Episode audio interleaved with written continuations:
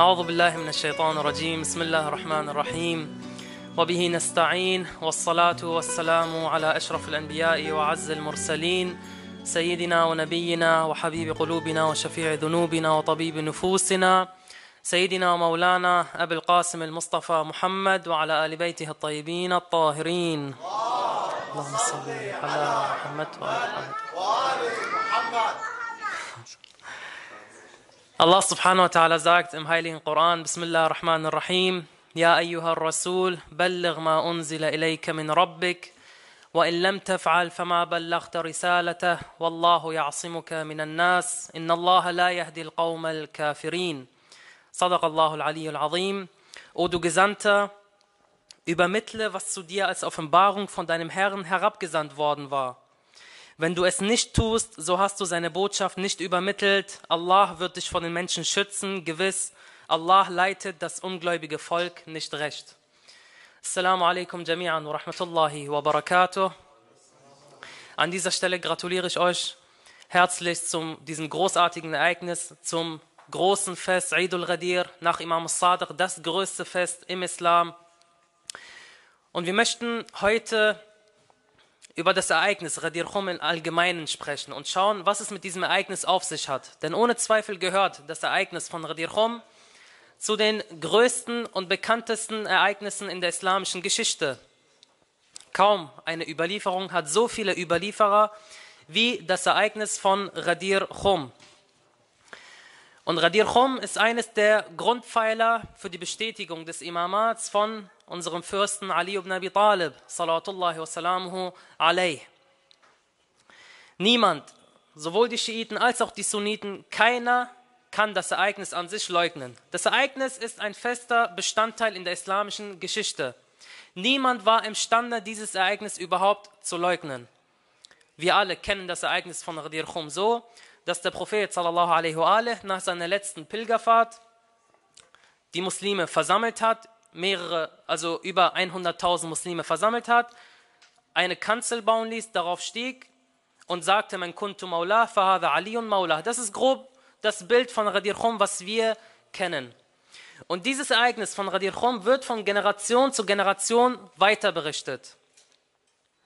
Wenn wir uns die erste Generation anschauen würden, die großen Gefährten der ersten Generation berichteten diese Überlieferung wie Abu Bakr, Umar, Uthman, Ali, Abdurrahman ibn Auf, Talha, Zubair, die drei Abadil, Abdullah ibn Umar, Abdullah ibn Mas'ud, Abdullah ibn Abbas, weitere Gefährte, Ammar ibn Yasser, Miqdad, Abu Dhar, Salman und viele weitere Gefährte haben über dieses Ereignis in der ersten Generation berichtet.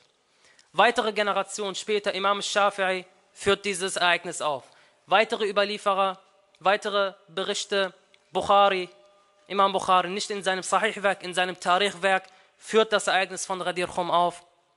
Weitere spätere Generationen, Gelehrte wie As-Suyuti, Shawkhani, Tahani, viele, viele weitere Gelehrte, sie alle haben sich darauf geeinigt, dass das Ereignis von Radir Khum eine bestätigte Tatsache ist, die keiner leugnen kann. Daher gibt es auch mehrere Bücher über die Überlieferungskette von dem Ereignis von Radir Khum. Normalerweise eine Überlieferung hat eine Überlieferungskette zwei. Wenn es hochkommt und die Überlieferung mutawatir wird, also authentisch, hundertprozentig authentisch, dann hat es fünf verschiedene Überlieferungsketten. Das ist, wenn, wenn sie fünf verschiedene Überlieferungsketten hat, dann ist die Überlieferung mutawatir. Was meint ihr, wie viele verschiedene Überlieferungsketten das Ereignis von Radir Khum hat? Was meint ihr? Eine Zahl. Fünf ist schon mutawatir. Was, was, was sagt irgendeine Zahl? Was glaubt ihr, wie viele Überlieferungsketten, wie, viele verschiedene Überlieferungsketten das Ereignis von den Khum hat? 10, 20, 50? Über 250 verschiedene Überlieferungsketten hat das Ereignis von Khum. Daher schafft es niemand, dieses Ereignis zu leugnen oder auch nur ansatzweise anzukratzen. Weil was haben manche Feinde der Ahlul Bayt immer gemacht. Sie haben stets versucht, ein Ereignis erstmal zu leugnen. Wenn sie es nicht geschafft haben, haben sie versucht, es umzudeuten. Bei Radir Khum war keiner imstande, das Ereignis an sich zu leugnen. Jetzt mag aber jemand kommen und sagen, ihr Schiiten, ihr sagt, Radir Khum hat so viele Überlieferungsketten, ist so, eine, so ein bekanntes Ereignis. Wie kann es dann sein, dass die Allgemeinheit der Muslime dieses Ereignis leugnet? Berechtigte Frage. Wenn Radir Khum so ein bestätigtes Ereignis ist, über 250 verschiedene Überlieferungsketten hat, wie kann es dann sein, dass die Allgemeinheit der Muslime so etwas leugnet? Jemand kommt und stellt sich diese Frage. Ihr sagt, Ali ibn Abi Talib wurde in Ghadir Khum als Imam ernannt. Wir sagen ja. Wieso leugnet die Allgemeinheit der Muslime dann diese Angelegenheit? Wo ist das Problem? Wir sagen, dies hat verschiedene Gründe. Zum einen allgemein die Faulheit zum Lesen.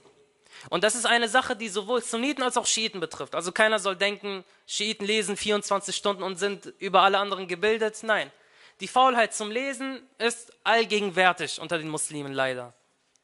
Generell ist es so, die Kinder übernehmen das, was sie von ihren Eltern gelernt haben. Ist mein Eltern, ist, sind meine Eltern Sunniten, bin ich auch Sunnite. Sind meine Eltern Schiiten, bin ich auch Schiite. Ein geringer Anteil dieser Leute beschäftigt sich dann wirklich mit der Problematik, was es dann damit auf sich hat. Was bedeutet Sunnitentum, was bedeutet Schiitentum? Das heißt, wir sehen allgemein, erstmal finden wir nicht die Bereitschaft, überhaupt zu forschen und zu lesen. Wenn wir beispielsweise schauen, was die Hauptquelle der Sunniten beispielsweise beim Lernen ist, dann sehen wir, es ist meistens das Freitagsgebet in der Moschee. Jeden Freitag gehen die Sunniten in die Moschee zum Freitagsgebet. Dort, was der Imam ihnen sagt, das wird aufgenommen. Das ist eines der größten Quellen bezüglich dem Lernen. Bei den Schiiten ist es ähnlich, was die Eltern sagen, was der Gelehrte in der Moschee sagt. Wenn wir aber beispielsweise die Schiiten fragen, was sind die Bücher der Sunniten? Manche Schiiten sind Experten bezüglich dem Sunnitentum, aber haben bezüglich ihrer Rechtsschule keine Ahnung. Sie wissen, was die Lieblingsfarbe und die Lieblings, das Lieblingsessen und, und das Aussehen bestimmter Gefährten waren, aber über ihre eigenen Imame wissen sie nichts.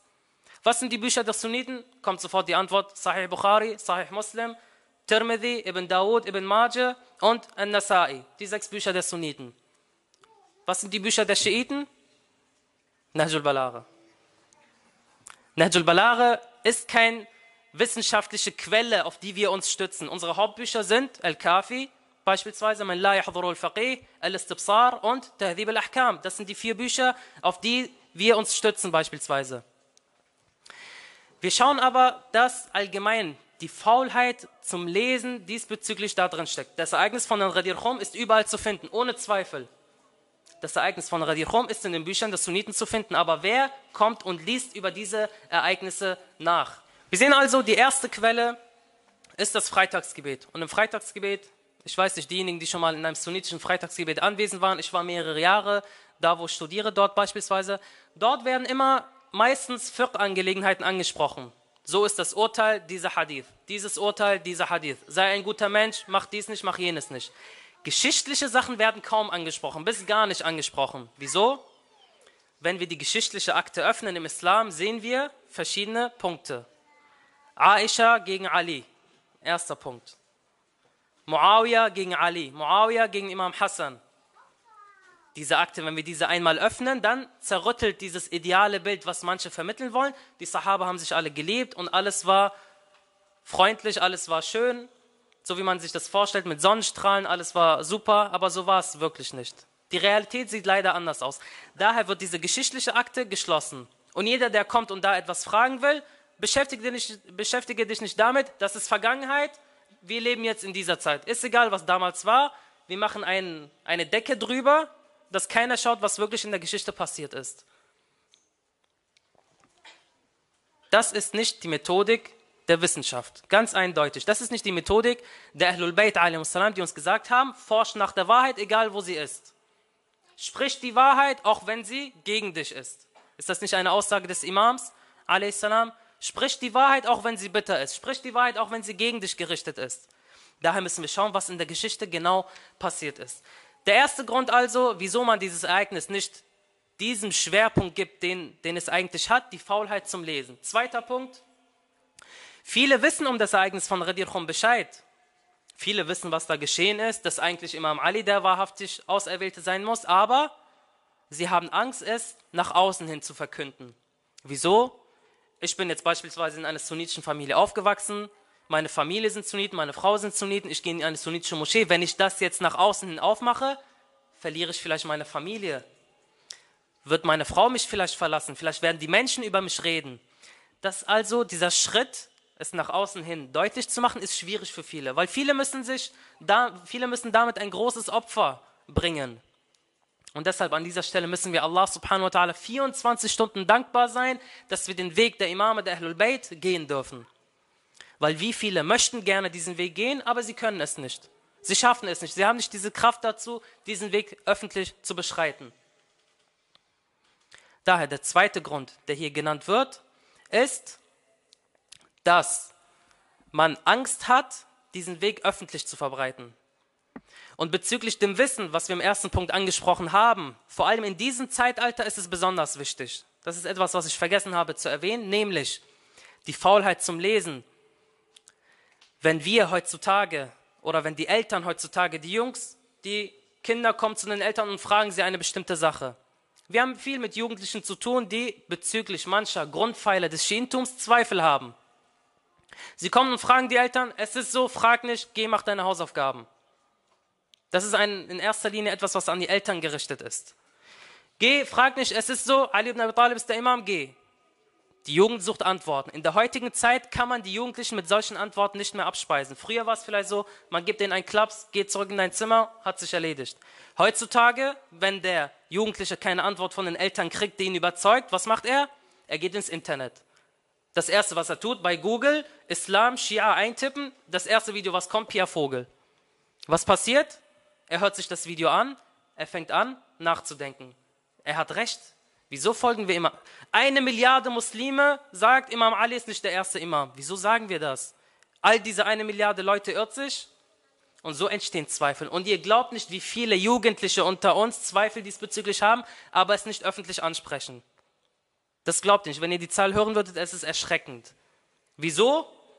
Weil in erster Linie bei den Eltern, weil die Eltern in erster Linie keine Antwort auf diese Fragen haben, die die Jugendlichen direkt überzeugen könnten. Deswegen haben sie Antworten woanders gesucht.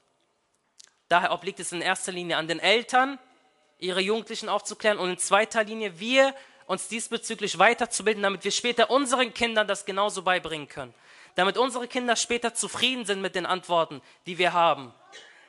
Und das Ereignis von Radir Khom ist der Grundpfeiler für das Schiitentum.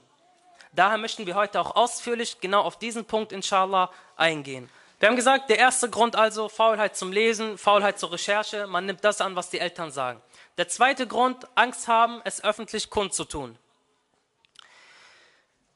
Und das ist keine unnatürliche Sache. Stellt euch vor, wir haben alle einen Freundeskreis unter uns. Stellt euch vor, einer von unseren Freunden würde plötzlich den Weg der Ahlul verlassen und Sunnite oder sonst irgendwas werden. Wie viele würden noch weiterhin so gut mit ihm befreundet sein? Wir reden von der realistischen Perspektive, nicht wie es sein soll. Natürlich sollte man Kontakt pflegen, aber realistisch betrachtet. Viele würden ihn sogar verstoßen. Heutzutage bei den Schiiten ist es so, wenn man sein Marja wechselt, wird man schon von manchen verstoßen. Wie ist es dann, wenn man gleich die Rechtsschule verlässt? Daher ist es ein großes Opfer, was man hier entgegenbringen muss. Und viele sind nicht bereit, diesen Schritt zu gehen. Auch wenn sie direkt erkannt haben, Ali ibn Abi Talib ist der wahrhaftige Imam. Der dritte Grund. Wer sagt uns, dass die anderen Rechtsschulen, Radir Khum, genauso sehen, wie wir es tun? Wer sagt, dass es überhaupt so ist? Wir haben gesagt, Radir Khum im Allgemeinen ist bestätigt. Es herrscht keine Zweifel darüber. Wir sagen, der Prophet Muhammad sallallahu alaihi wa hat Imam Amir al-Mu'minin an diesem Tage zum Imam ernannt und als Nachfolger für die Muslime eingesetzt. Wer sagt, dass die Sunniten das genauso sehen? Wenn wir zu einem Sunniten gehen und ihn fragen, glaubst du an Radir Khum? Er sagt, natürlich. Glaubst du daran, dass der Prophet da eine Rede ge gehalten hat? Er sagt, ja, natürlich, auf jeden Fall. Was ist in Radir Khum passiert? Er wird drei Sachen sagen. Yemen, Khalid bin Walid und Khums. Was hat Ghadir Khum mit Jemen und Khalid bin Walid und Khums zu tun? Er sagt, ja, der Prophet sallallahu alaihi wa hat das gemacht, indem er Ali ibn Abi Talibs Hand hob und sagte, man kuntu Maula, fahada Ali und Maula. Maula bedeutet Freund. Und der Prophet wollte sagen, wessen Freund ich bin, dessen Freund ist Ali. Wieso? Weil es gab einen Streit in Jemen zwischen Imam Ali und Khalid ibn Walid und der Prophet wollte nur damit zeigen, nein, schaut her, wessen Freund ich bin, ihr solltet mit Ali befreundet sein. Das heißt, eines der größten Tricks der Geschichte war es, den Kontext von Radir Khum wegzulenken von dem Imamat von Ali ibn Abi Talib a.s. Wohin zu lenken? Zu Khalid ibn Walid, Auseinandersetzung, Auseinandersetzung mit Ali und dass der Prophet diesen Streit gelöst hat. Und wir möchten nun die Hintergründe, die Hintergründe dieses Ereignisses näher durchforsten. Was hat Radir Khum mit Jemen und Ali ibn Abi Talib zu tun? Und wir möchten dieses, diese kurze Analyse innerhalb von einigen Stationen anführen. Zum einen, was hat Ali ibn Abi Talib in Jemen gemacht? Was hat Ali ibn Abi Talib in Jemen gemacht? Zweitens, wieso waren die Gefährten, die zum Imam kam, die, die sich dann später dem Imam angeschlossen haben, verärgert über den Imam?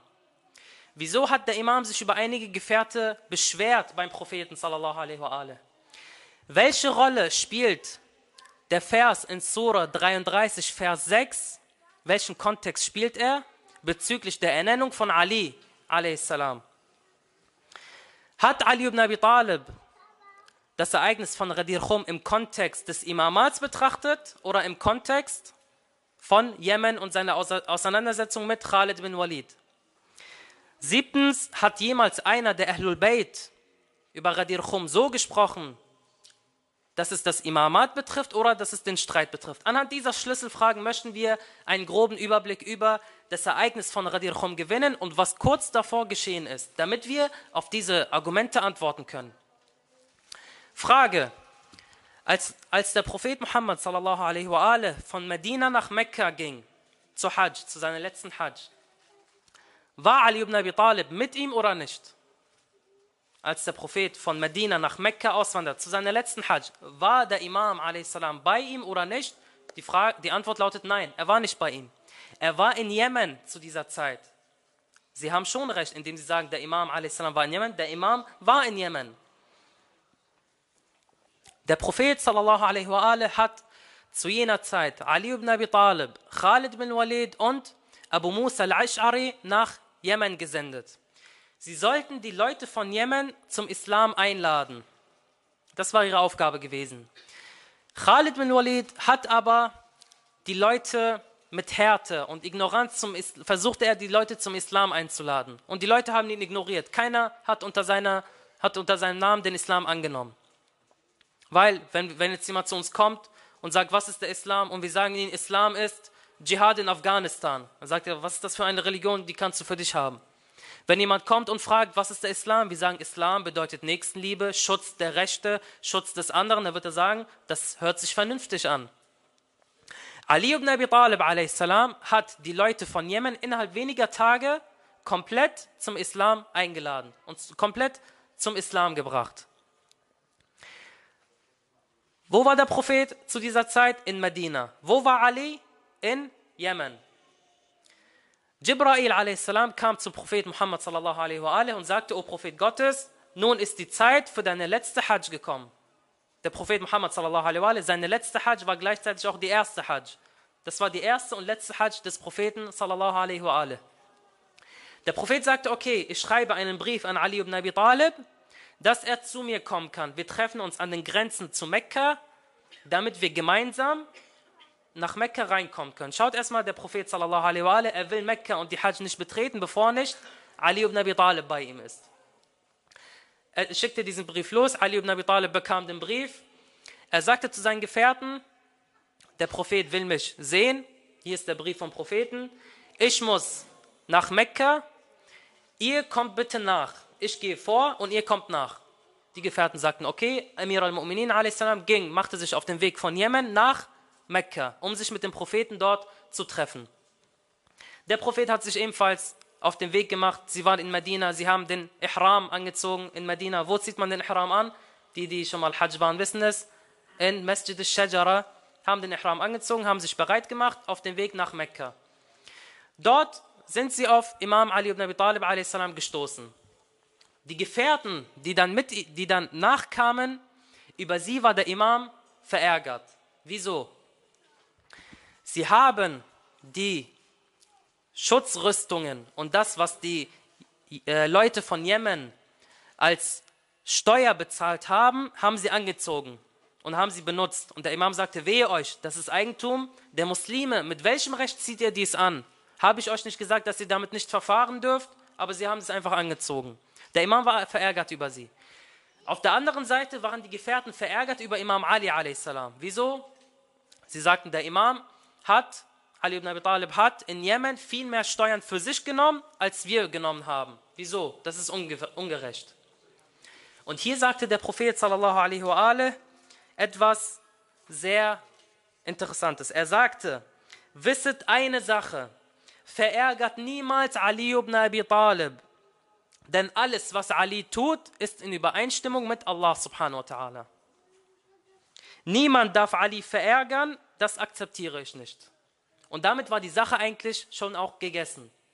Denn manche mögen sich fragen, wieso soll der Prophet sallallahu alaihi wa dieses Ereignis verzögern, nach der Hajj kommen und diesen Streit äh, lösen? Weil unsere sunnitischen Geschwister sagen, diese Auseinandersetzung in Jemen zwischen Ali ibn Abi Talib und Khalid ibn Walid, der Prophet hat nach der Hajj dieses Problem beendet. Nein, das Problem wurde bereits vor der Hajj gelöst. An den Grenzen zu Mekka, als der Prophet kam, als Ali kam, als die Gefährten kamen, hat der Prophet geschlichtet und gesagt, niemand verärgert Ali ibn Abi Talib, Punkt aus. Die Sache war damit gegessen. Weil, ihr kennt das sicherlich alle, wenn man zu Hajj geht, dann ist es so, dass man ohne Probleme dahin geht, dass man alle Probleme löst, die man hat, dass man den anderen um Verzeihung bittet. Man geht nicht vorbelastet in die Hajj. Und wenn es einen Streit gab zwischen Ali und Khalid, wieso sollte man den Streit nehmen und ins Hajj gehen und nach dem Hajj das Problem lösen? Mit welcher Logik?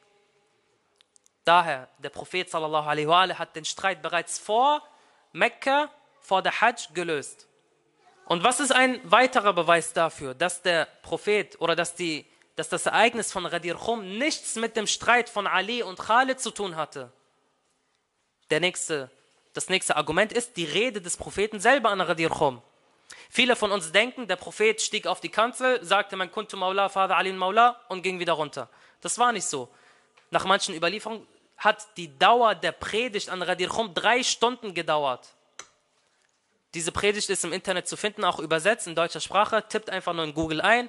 Rede des Propheten, Radir Khum, islam.de. Bei Islam findet man diese Predigt. Und dann seht ihr einen langen Text, eine lange Rede, die der Prophet sallallahu alaihi wa am Tage von Radir Khum gehalten hat. Er ging nicht nur auf die Kanzel, mein Kuntu Maula, Vater Ali Maula und ging wieder runter.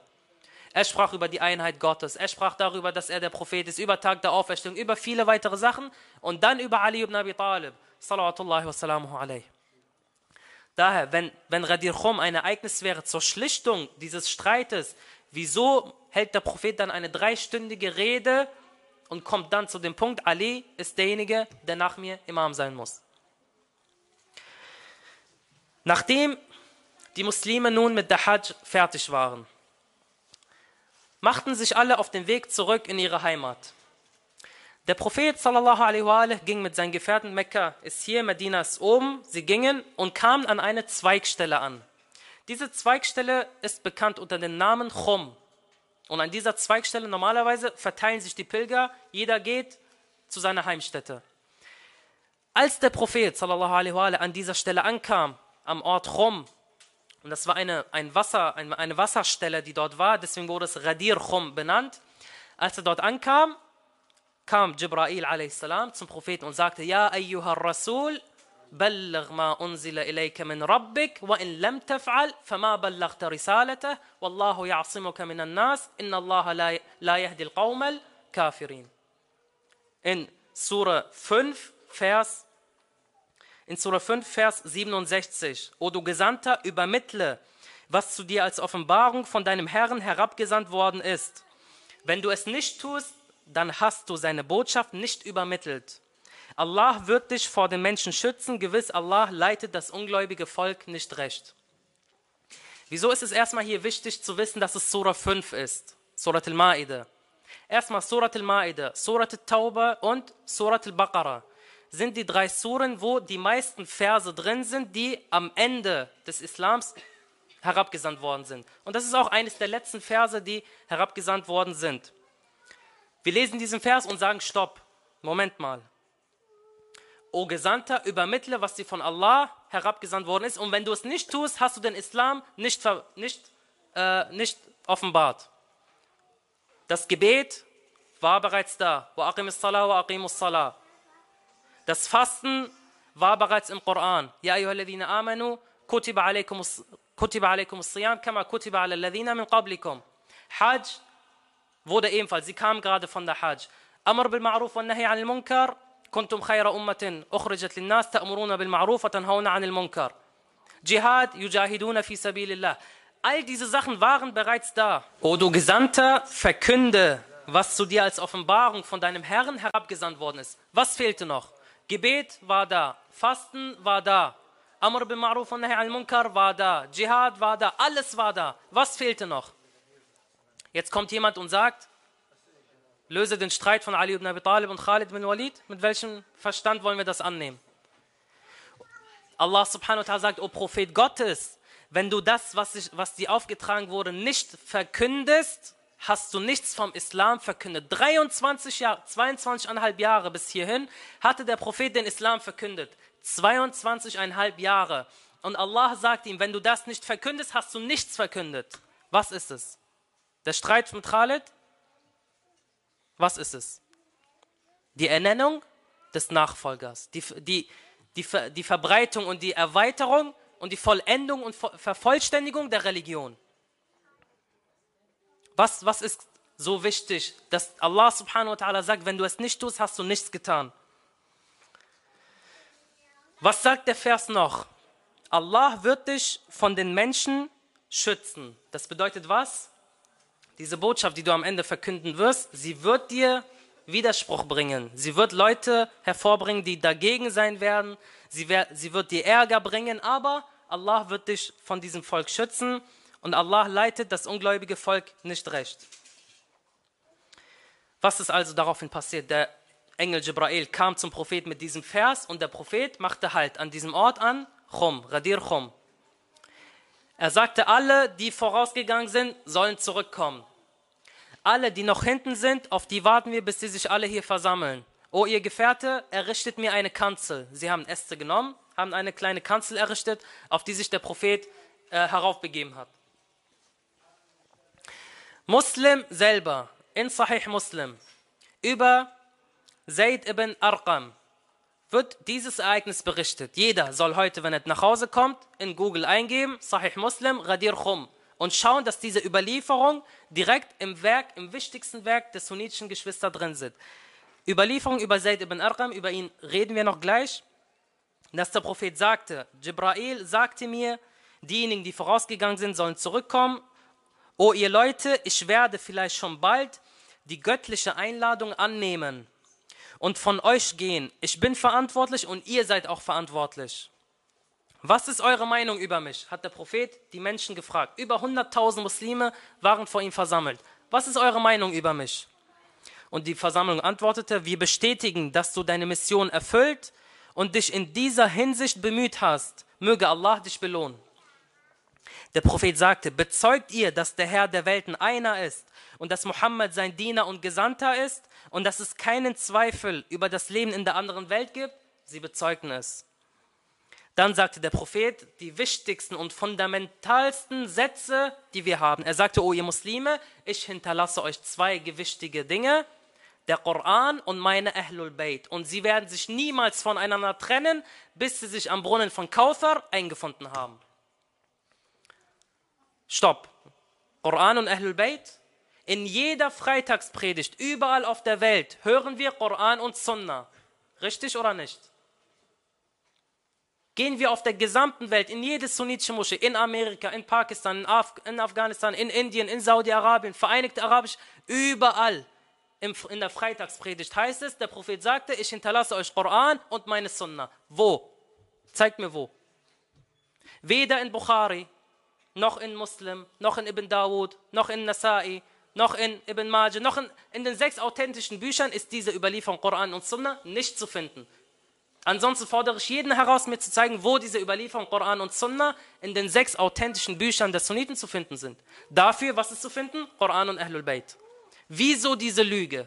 Was haben die Ahlul Bayt euch getan? Wieso? Wo ist das Problem zu sagen, Koran und Ahlul Bayt? Wo ist das Problem? Wisst ihr, was Koran und Ahlul Bayt eigentlich bedeutet? Koran und Ahlul Bayt bedeutet Fehlerlosigkeit der Ahlul Bayt. Erstens, Koran und Ahlul Bayt bedeutet, wir machen ein X auf bestimmte Persönlichkeiten, die das an sich genommen haben. Koran und Ahlul Bayt bedeutet, Schiiten haben Recht. Und das ist das Problem. Mehr nicht. Koran und Ahlul Bayt, wenn wir das akzeptieren würden, würde das bedeuten, die Schiiten haben Recht. Wer kann das verantworten? Keiner. Die Wahrheit, okay, schön und gut, aber hier geht es um mehr. Daher, Koran und Ahlul Bayt ist genau die Überlieferung, die in den authentischen Büchern zu finden ist. Koran und Ahlul Bayt ist die Überlieferung, die in Muslim zu finden ist. Koran und Ahlul Bayt ist die Überlieferung, die in allen religiösen Werken zu finden, sei es in schiitische Bücher oder in sunnitische Bücher. Koran und Sunna ist nirgendwo zu finden. Wenn, wenn wir jemanden fragen, dann wird er sagen, in Koran und Sunna ist in Al-Muwatta von Malik drin. Und er selber, Malik, sagt dort, mir wurde berichtet, der Prophet hätte gesagt, Koran und Sunna. Malik kam 100 Jahre später und die Überlieferung ist ohne Kette. Koran und Sunna ist ohne Überlieferungskette. Koran und Ahl Bayt mit 250 verschiedenen Überlieferungsketten. Welche nehmen wir? Welche nehmen wir? Koran und Ahl Bayt. Und was ist die weitere Problematik, die dahinter steckt? Der Prophet sagte, ich hinterlasse euch den Koran. Was ist der Koran? Der Koran ist von Allah auserwählt. Das geschriebene Wort Allahs. Das bedeutet, der, der mit dem Koran ist, ist das laufende Wort Gottes. Deshalb sagte Imam Ali, Anal Quranul Natiq. Deswegen diese Überlieferung ist in ihrer Argumentation und ihrer Stärke unbezwingbar. Daher versucht man, man kann das Ereignis nicht leugnen. Man kann nicht sagen, Radir Khum ist niemals passiert. Das schafft keiner.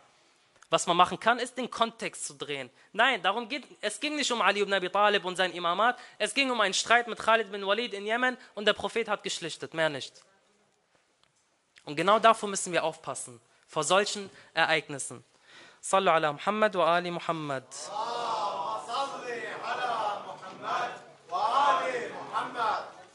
Danach sagte der Prophet, Gott ist mein Herr ich bin der Herr der Gläubigen und ich habe mehr Recht über sie, als sie selbst besitzen. Deshalb gilt, wessen Gebieter und Führer ich bin, dessen Gebieter und Führer ist Ali ibn Abi Talib. Und die Überlieferung berichtet, er hat seine Hand so hoch gehoben, dass die Weiße der Achseln sichtbar wurde. Ganz hoch, dass alles sehen können, dass jeder diese Hujja sieht. Jetzt kommen manche und sagen, Maula hat verschiedene Bedeutungen. Richtig, Maula hat verschiedene Bedeutungen. Sie sagen, in diesem Fall ist Freund gemeint, nicht Führer. Normalerweise in jeder Sprache, wenn wir nicht wissen, welche Bedeutung ein Wort hat, das mehrere Bedeutungen haben kann, was macht man dann? Man schaut sich den Kontext an, richtig?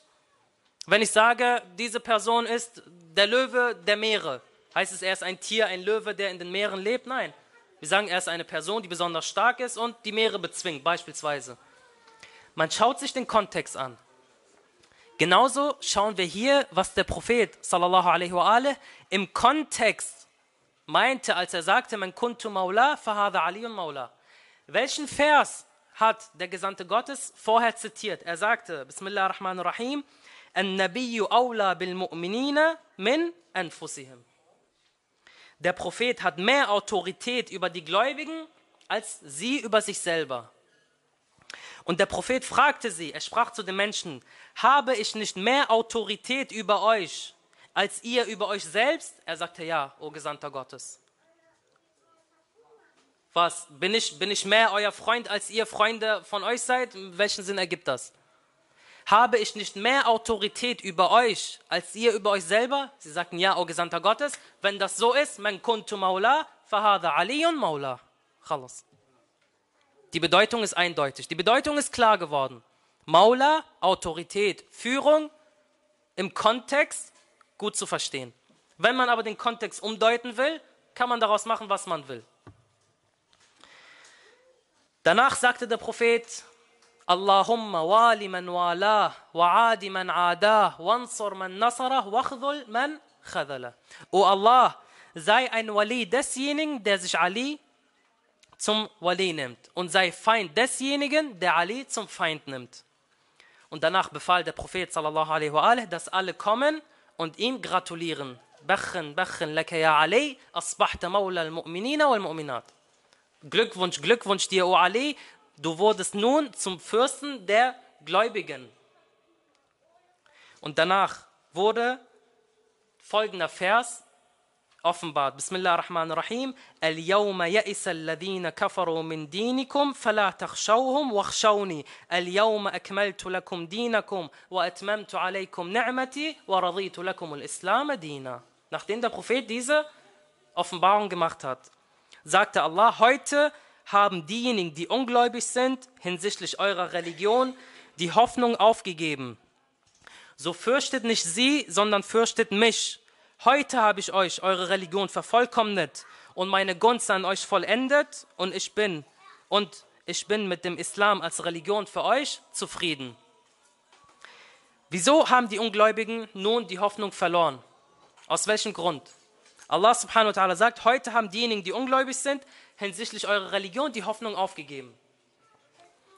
Ist es, weil Schweinefleisch und Blut und Veränderte verboten wurde? Weil am Anfang des Verses in Surah 5, Vers 3 heißt es, verboten ist euch der Genuss von ver verendetem Blut und Schweinefleisch. Ist das der Grund? Also als ein Ungläubiger in Mekka sitzt jetzt da und sagt, heute wurde Schweinefleisch für die Muslime verboten, ich bin jetzt hoffnungslos, ich sehe keinen Sinn mehr darin? Nein. Was haben nämlich die Ungläubigen gedacht? Sie dachten, wenn der Prophet nun jetzt stirbt, dann werden sie den Islam bezwingen können, weil, weil dann die Muslime ohne Führung sind. Aber als sie dann gehört haben, Ali ibn Abi Talib wird der Nachfolger, haben sie sich daran erinnert, was er am Tage von Khaybar und Khandaq und Hunayn und Badr mit ihnen gemacht hat. Sie wurden hoffnungslos und das zu Recht. Sie haben gesehen, der Prophet stirbt zwar, die Muslime sind aber nicht ohne Führung. Ihr Führer ist Ali ibn Abi Talib. Und wir erinnern uns, was hat er in Khaybar mit uns gemacht? Was hat er in Badr, Khandaq, Hunayn, in all diesen Schlachten mit uns gemacht? Sie haben die Hoffnung aufgegeben, jemals den Islam zu bezwingen, solange er in den Händen von Ali ibn Abi Talib ist. Da diese Verse ergeben alle zusammen einen Sinn. Und sie alle schließen einen gemeinsamen Kontext und geben uns ein Bild darüber, was Radir Khum in Wirklichkeit ist. Radir Khum ist die Vervollständigung der Religion. Radir Khum ist die Vollendung des Segens der Religion. Radir Khum ist das Siegel des Islams, damit ist der Islam abgeschlossen. Und wäre das Ereignis nicht, so wäre der Islam nicht abgeschlossen und wäre nicht vollständig gewesen.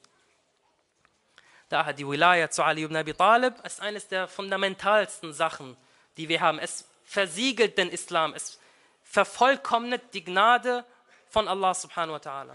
Sallu ala Muhammad wa ali Muhammad.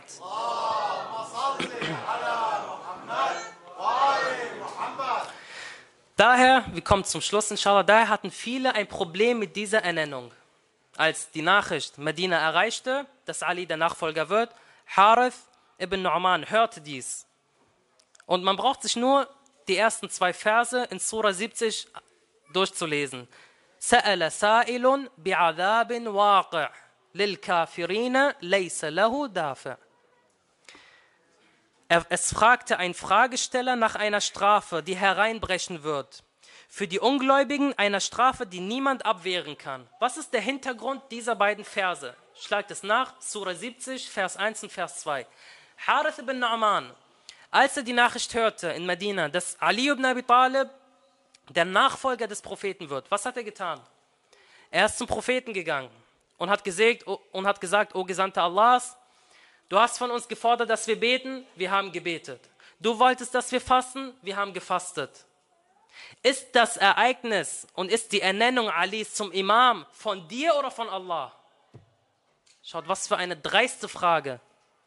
Ist die Ernennung Alis zum Imam von dir selber oder von Allah? Was will er damit sagen? Der Prophet sagte, es ist von Allah subhanahu wa ta'ala. وَمَا يَنْطِقُ عَنِ الْهَوَى إِنْ هُوَ إِلَّا وَحْيٌ يُوحَى er spricht nicht aus eigener Begierde. Er ist eine Offenbarung.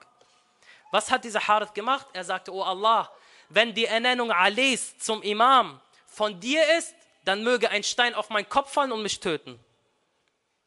Schaut, was, was für eine Ignoranz, mit welchen Menschen der Prophet sallallahu alaihi wa und die Imame der Ahlul zu tun hatten. Was für eine Ignoranz. Du, du, stellst den Propheten in Frage und forderst von Allah, dass er dich bestraft. Wisst ihr, was die Überlieferung sagt? In den sunnitischen Werken, ein Stein ist vom Himmel gekommen und hat ihn getötet. Auf der Stelle gestorben. Du hinterfragst die Entscheidung Allahs und sagst, der Prophet hätte es von sich aus gemacht, weil die Feindschaft zu Ali ibn Abi Talib war auf ihrem Höhepunkt zu dieser Zeit. Ali hatte Fatima. Ali war der Bruder des Gesandten Gottes. Ali war siegreich in Badr und Hunayn und Khaybar und Khandak. Ali hatte all jene Vorzüge. Neid. Die Menschen konnten, manche konnten es nicht ertragen, Ali so erfolgreich zu sehen. Und jetzt soll er auch noch Nachfolger des Propheten werden? Nein, das war zu viel. Wie viele haben Ghadir Khum gesehen? Wie viele standen Imam Ali am Ende zur Seite? Die wenigsten. Neid. Später, nach der Zeit des Propheten, was geschah da? Hat Imam Ali Ghadir im Kontext von Imamat benutzt oder im Kontext von Khalid bin Walid und sein Streit? Im Kontext des Imamats natürlich. In der Kamelschlacht ging er zu Talha und sagte zu ihm, O Talha, warst du nicht da am Tage von Ghadir Khum, als der Prophet sagte, man kuntu maula, fahada aliyun maula? Du warst doch da. Oder am Tag von der Ruhaba, der Ruhba, als Ali ibn Abi Talib die Gefährten versammelte und gesagt hat, ich rufe Zeugen aus euch hervor, berichtet, was in Ghadir Khum der Prophet über mich sagte. Imam Ali ibn Abi Talib hat Gefährte versammelt und hat gesagt, bezeugt, was der Prophet am Tage von Ghadir Khum sagte. Und hier kommen wir zu diesem Zayd ibn Arqam. Er wandte sich zu Zayd ibn Arqam. Er sagte, O Zayd, du warst am Tage von Ghadir Khum da. Du hast den Propheten gehört, wie er sagte, man kuntu maula, fahada Ali und maula. Bezeuge es vor den Menschen. Wisst ihr, was er gesagt hat? Zayd ibn Arqam? Und manchmal denken wir, wir sind unterdrückt. Er sagte, weißt du, Ali, ich habe vieles in meinem Leben vergessen.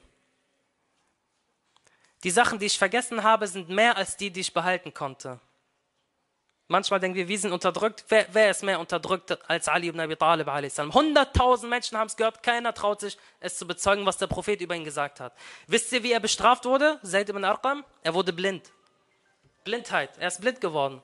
Und er wusste ganz genau, diese Blindheit ist eine Strafe Gottes, weil ich genau das geleugnet habe, was ich mit eigenen Augen gesehen habe am Tage von Radir Khum.